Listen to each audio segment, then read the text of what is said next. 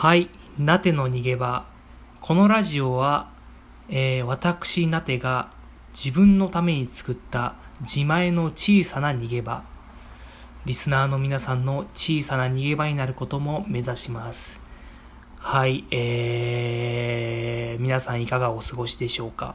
えー、いろんな時間帯で聞いてると思いますが、まあ、このラジオは、まあ、いわゆるこう、まあ、タグを検索してこられたか、ハッシュタグを検索してこられた方も多いと思うんですけど、まあ、このラジオは、例えばね、あのー、現在進行形の引きこもりとか、現在進行形の不登校とか、現在進行形の生きづらい系に向けて作ってもいます。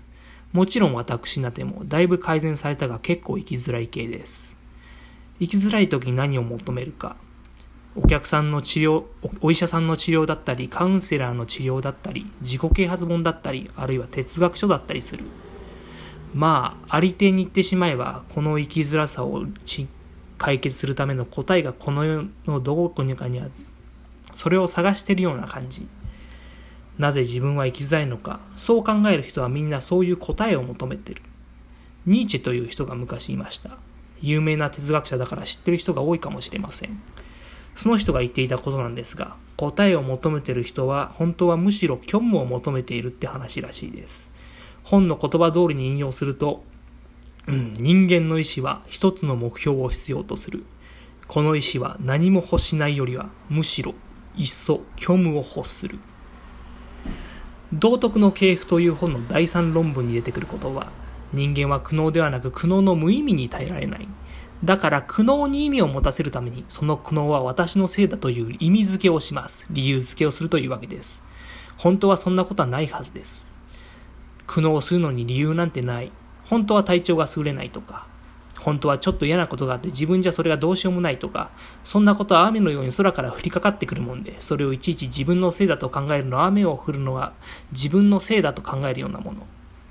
雨が降ったら雨宿りすればいいのに雨が降るのは自分のせいだと思っていると、自分次第でもう雨が降らない天気にできてしまうと思ってしまいます。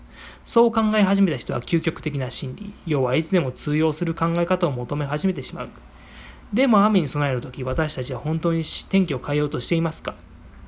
天気予報を見て今日は雨降るかなとか、今日は雨が降りそうだから傘を持っていこうかとか、急に雨に降られたから雨宿りしてちょっと休憩しようかとか、そういう投げかけを自分にしている。投げかけというのは答えの逆、問いのことです。問いでは問いかける宛先が重要。なぜ私は生きづらいかって答えを求めようとしているとき、その答えは相手に求めています。その答えは見えない相手に求めています。それでは答えてもらうのが難しい。そんなことよりも自分の心に問いかけてみましょう。今何をしてほしいですか？どんな助けが必要ですか？楽しいですか？辛いですか？ならば本当は何をしてほしいですか？自分の心の声がパッと聞ける人、人間は人は幸せです。心が固まっていません。心の声が聞こえない人は落ち込んでください。落ち込んでその気持ちにちゃんと居場所を与えてください。私もまだまだ気持ちに居場所を用意するのが苦手です。苦手だなという今の気持ちに皆さんに話を聞いてもらったんだから、しっかり居場所を与えようと思ってます。なての逃げ場。この番組は皆さんの小さな逃げ場になることを目指します。